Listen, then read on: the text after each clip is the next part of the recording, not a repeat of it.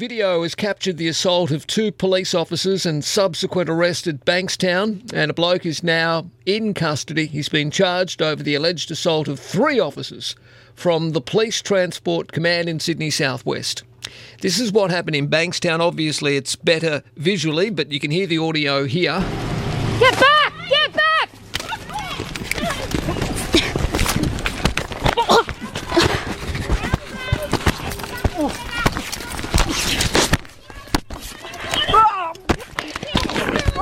All right, what we're seeing here is a bloke in a red uh, jumper physically assaulting, punching, kneeing, kicking a female police officer. He's taken off down the street, uh, and obviously they're calling it in. And this bloke is about to be apprehended. Other side. Other side. This is in suburban Bankstown near a shopping centre, and eventually police get their man, which is good news. But um, I'm led to believe, and I've been told that when he was after he was arrested, and after he was then taken to the nearby police station, All right, I'm Senior Counsel Ray from He Bankstown Highway assaulted At this point in time, the bail under arrest for assault police. Do you understand that? Yes, sir. All right, anything you do say and do will be recorded, maybe used at court. Do you understand that? All right, so that's what happened. It happened earlier this week. Police Minister David Elliott would have been disgusted by uh, what has occurred here. David, good morning. Good morning, Marcus.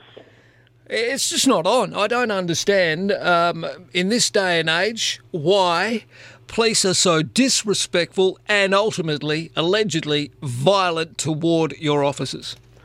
Well, I mean, this is a matter that now play out during the court, but you're right. I mean, I, I my heart sank when uh, when I saw that footage, and uh, I'll probably call the, the three officers today. I, I have a, a habit of calling officers who are injured in the line of duty to make sure that we're looking after them, and uh, uh, 99% of the time um, they're very positive um, about the police response, but they've also just highlight the fact that you know, what your listeners don't realise is that that's just another day at the office for a member of the New South Wales Police Force. And uh, uh, the the individual in question um, appears to have had some um, issues that will be played out in the court. Yes. Uh, but um, I, uh, I I think that uh, what we just saw there is the reason why I talk up the police force so often. Yep. Uh, yeah, we all make mistakes, but uh, at the end of the day, that's exactly what they have to face every time they go on a shift. Well, that's right. Uh, and uh, again, uh, I don't want to preempt anything because, of course, uh, it is before the courts. Um, but, I mean, this could have so easily escalated into something even more serious. I mean, officers carry things like capsicum spray, they carry tasers, they carry firearms, David, and that's what's very concerning about an attack on law enforcement officers like this.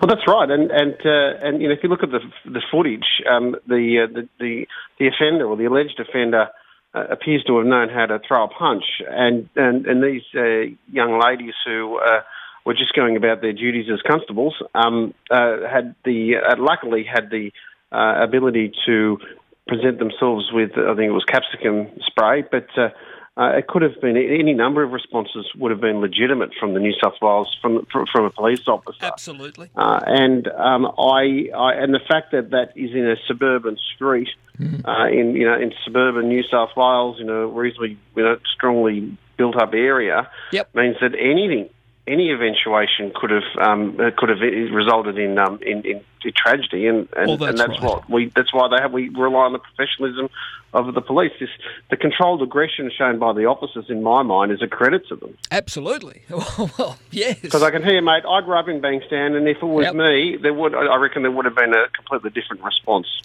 Well, look, uh, your officers, as you say, are on the front line. I, I get a little tired of uh, videos that are posted on social media, uh, and there's been a number of them, particularly during uh, the most recent times, with people being frustrated and angry about lockdowns and restrictions and having to wear masks and all the rest of it.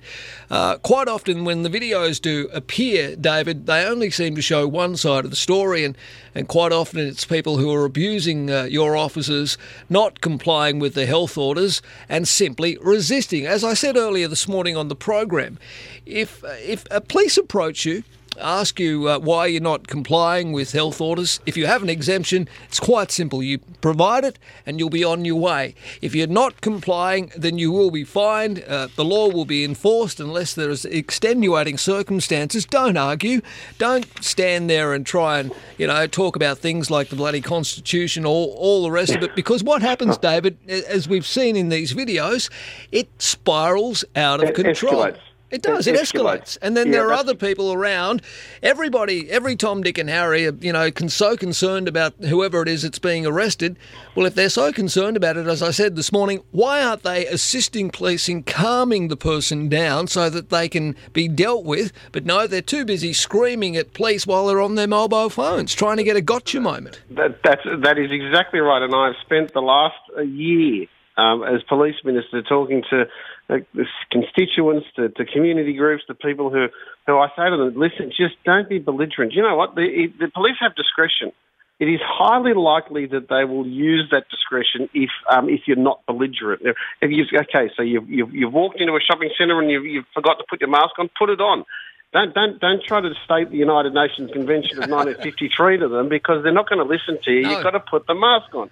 And if you've got a legitimate exemption, just explain that to them or show them the evidence. But they, when I when I speak to the rank and file, as I try to do every day, and a lot of them are very very uh, very forward and um, uh, very very happy to come forward via social media and, and, and talk to me through their. Um, through the, the challenges, and, Yep. and they'll say to me, "Listen, it's just it's just the belligerent nature of the of the people that want to argue with us that uh, that, that escalates the situation." course it but does. the vast majority of them just want you to do the right thing because they want to get about their day as well. Yep. David, it would be remiss of me as a journo uh, not to ask this question. Uh, why is it that the state government's decided uh, to withhold Parliament again this week? Oh, listen, uh, that's that's that's a decision from the premier. I don't want to, you know, throw her under the bus or flick past it. I, I'm I'm I'm um, not uncomfortable with it because uh, the boss has said that she's going to make up the days. Uh, so uh, there won't be a there won't be a net loss of, of days where the government is um, uh, is uh, is you know has to respond or is accountable. And, and I'm very conscious of the, the, the, the questions of accountability. Very very conscious of it, which is why I like to try to do as much media as I can. Yeah. But I also keep my shadow minister for police, Walt Secord, briefed on police operations because I, I, my, I, I made we've got a gentleman's agreement that even though he's the opposition um, spokesman on police, I don't want the community to think that the police are going without any accountability. So he's basically got open slather to the police and any questions or concerns he has, he's got. Uh, yeah, I, I I basically I, I opened it up so that he's got. Um, uh, exposure to all the information necessary because I want people to be confident that there is there is um, uh, uh, we, we remain an open government. But listen, I think I, I, you know what, Marcus, this would be a damned if you do, damned if you don't moment. If Gladys had put 93 people together in the Legislative Assembly tomorrow, with- and, and obviously have to open the catering in Parliament House and have staff there and have Hansard there recording it all, she would have said, "How come I can't open my?" Somebody would have said, "How come you can run your business but I can't run mine?" She's Yeah, also telling but- everybody, All right. you know, there's there's no there's no um, there's no uh, no social gatherings like that. Sure. So I, I, I, I, I'm comfortable that there's still enough um, there's still enough accountability for government, and that we're going to make up the days anyway. All right. Uh, I had to ask. Um, I will respectfully um, disagree on um on that, but but still, uh, certainly when it comes to uh, New South Wales policing, and to your credit, David, you are always available, and I think that you are well and truly held accountable, which is great. Um, you know, I just think during this pandemic.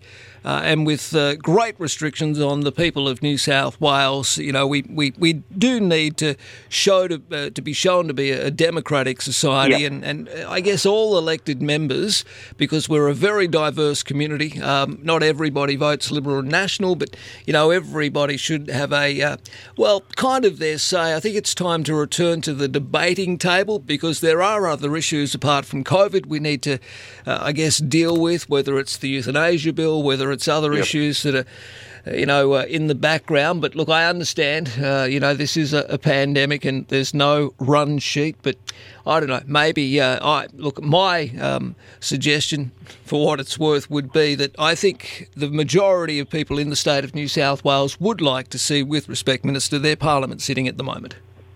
Yeah, you, you, you may be right. And as I said, I mean, next month we'll be sitting and, and I think I'm pretty sure the reserve weeks, which we very rarely use, will probably be used this week. So, Okay. Um, sorry, this year. So Yep. um, there'll be ample opportunity for us to get bashed up by.